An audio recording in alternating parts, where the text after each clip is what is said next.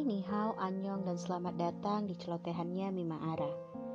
Pada siniar kali ini, kita akan membahas seputar pelecehan seksual.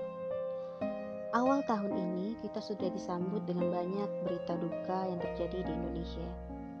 Baru-baru ini, diliput dari kompas.com, seorang guru tari melecehkan sembilan muridnya dengan modus ritual kunci batin ia berkata kepada muridnya bahwa mereka memiliki penyakit di tubuhnya. Hasil dari pemeriksaan sementara, pelaku yang berinisial Z ini melakukan tindakannya sejak Agustus 2020 hingga Januari 2021. Pelaku saat ini sudah ditangkap atas tuduhan pelecehan seksual. Lalu apa itu pelecehan seksual? Pelecehan seksual adalah segala tindakan seksual yang tidak diinginkan permintaan untuk melakukan perbuatan seksual, tindakan lisan atau fisik atau isyarat yang bersifat seksual, atau perilaku lain apa pun yang bersifat seksual yang membuat seseorang merasa tersinggung, dipermalukan, atau terintimidasi. Berikut ini adalah bentuk dari pelecehan seksual. Yang pertama adalah perilaku menggoda. Perilaku menggoda ditandai dengan perilaku seksual yang menyinggung, tidak pantas, dan tidak diinginkan oleh korban. Contohnya menggoda seseorang yang membuatnya risih, memaksanya untuk melakukan sesuatu hal yang tidak disukainya, atau ajakan lain yang tidak pantas dan tidak diinginkan oleh seseorang. Yang kedua adalah pelanggaran seksual. Perilaku ini berupa pelanggaran seksual berat seperti menyentuh, merasakan, atau meraih secara paksa, serta penyerangan seksual yang tidak pantas atau diinginkan oleh seseorang. Yang ketiga adalah pelecehan gender Perilaku ini berupa pernyataan seksis yang menghina atau merendahkan seseorang karena jenis kelamin yang dimilikinya.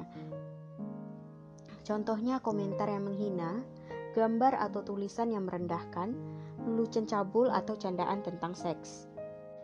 Yang keempat adalah pemaksaan seksual. Perilaku ini terkait seks yang disertai ancaman hukuman. Artinya, seseorang dipaksa melakukan perilaku yang tidak diinginkan. Jika tidak, ia diberi ancaman hukuman tertentu. Bisa berupa pencabutan promosi kerja, evaluasi kerja yang negatif, pemecatan, ancaman keselamatan diri dan keluarga, hingga ancaman teror dan pembunuhan. Yang kelima adalah penyuapan seksual. Perilaku ini berupa permintaan seksual dengan janji imbalan yang dilakukan secara terang-terangan. Misalnya, seorang wanita atau pria mengajak seorang anak melakukan hubungan intim dengan iming-iming uang, asalkan ia tidak memberitahukannya kepada orang lain. Anak-anak rentan menjadi korban dari penyuapan seksual karena mereka mudah percaya kepada orang lain.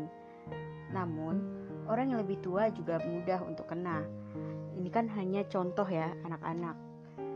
Banyak wanita yang karena desakan ekonomi akhirnya mau melakukan penyuapan seksual ini bukan berbeda kasusnya dengan PSK. Kalau PSK itu memang mereka bekerja seperti itu. Tapi kalau penyuapan seksual ini mereka dijanjikan.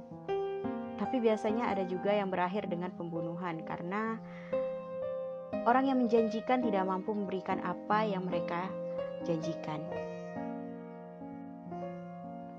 Di era ini, pelecehan seksual tidak hanya terjadi di dunia nyata, tetapi juga terjadi di dunia maya. Banyak sekali orang-orang yang mengalami pelecehan seksual di akun sosial media mereka sendiri. Banyak dari mereka yang mendapati komentar-komentar yang negatif, bahkan menyentuh seksualitas mereka. Nah, Dan pelecehan seksual ini bukan hanya terjadi pada wanita yang banyak sekali dijadikan objek seksual oleh pria, namun juga pria-pria yang menjadi korban pelecehan seksual, baik dari kaum wanita maupun kaum pria. Biasanya mereka mendapat komentar-komentar yang melecehkan di Instagram.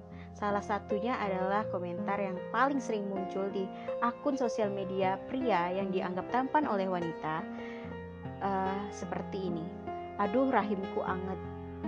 Itu adalah bentuk salah satu dari pelecehan seksual dan itu sering terjadi di saat ini. Namun stigma yang terjadi saat ini di masyarakat adalah pria pasti pelaku pelecehan seksual, padahal wanita sendiri tanpa mereka sadari mereka melecehkan pria. Pelecehan seksual ini dapat terjadi di mana saja dan kapan saja. Tidak peduli usiamu, jenis kelaminmu, bentuk tubuhmu, dan pakaian apa yang kamu gunakan. Misalnya pelecehan seksual di ruang publik. Mayoritas korban berhijab, bercelana panjang, dan terjadi di siang hari. Banyak stigma negatif di masyarakat mengenai korban pelecehan seksual. Jika seseorang menyatakan dirinya adalah korban pelecehan seksual, yang disalahkan pasti korban. Entah itu dari pakaiannya, cara dia berjalan, cara dia berkata, apa pun itu. Di sini, korban butuh perlindungan, bukan disudutkan. Maka dari itu, kita perlu yang namanya sex education. Namun, sex education di Indonesia masih sering dianggap tabu. Sayang banget kan? Padahal anak ini diharapkan bisa menjaga tubuh mereka dan menjaga bagaimana mereka bersikap terhadap lawan jenis agar tidak berlebihan sehingga mereka tidak melakukan pelecehan baik secara verbal, sengaja dan tidak sengaja. Begitu. Selain anak-anak, kita juga perlu mengedukasi diri kita sendiri lindungi diri kita, lindungi keluarga, rangkul mereka yang pernah menjadi korban. Jangan menghakimi, dan Sekian siniar dari saya. Sampai jumpa di siniar berikutnya. Bye.